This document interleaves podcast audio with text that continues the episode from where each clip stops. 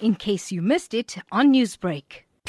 I can say to you, it was extremely hectic. It was like back to normal. Everything around the malls, the beachfront, all the beachfront along the coastline, various hotels, various restaurants, uh, food outlets.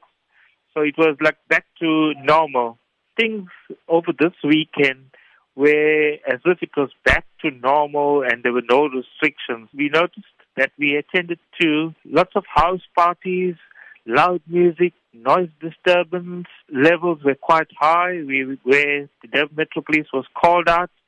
We also noticed that there had been an increase in motor vehicle accidents uh, attributed to high speed, reckless and negligent driving on our major freeways, our major roads that we responded to. We also noticed that there was an influx of people on all beaches. Uh, parking lots were absolutely full. So I think people, also the community took advantage of the restrictions and went out um, to the beaches. And also we noticed that the, the weather was good yesterday and Saturday, so people frequented the beaches. We also must take note that this is also still holiday season. Schools only open, I believe, end of the month. Did Metro Police arrest any drunken drivers throughout the weekend? Our concentration was more on the curfew and the compliance. Yes, we did, but it was not a lot because our concentration this past weekend was still with the Disaster Management Act and regulations.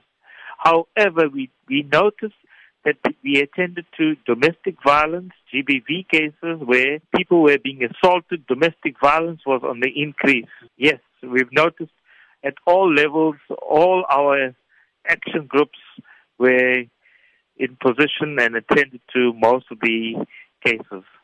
As you did previously say, beaches across Durban and KZN were quite packed this weekend because of the good weather and the lifting of the ban. I also went to North Beach and there were only a handful out of the hundreds of people that were walking around who had masks on.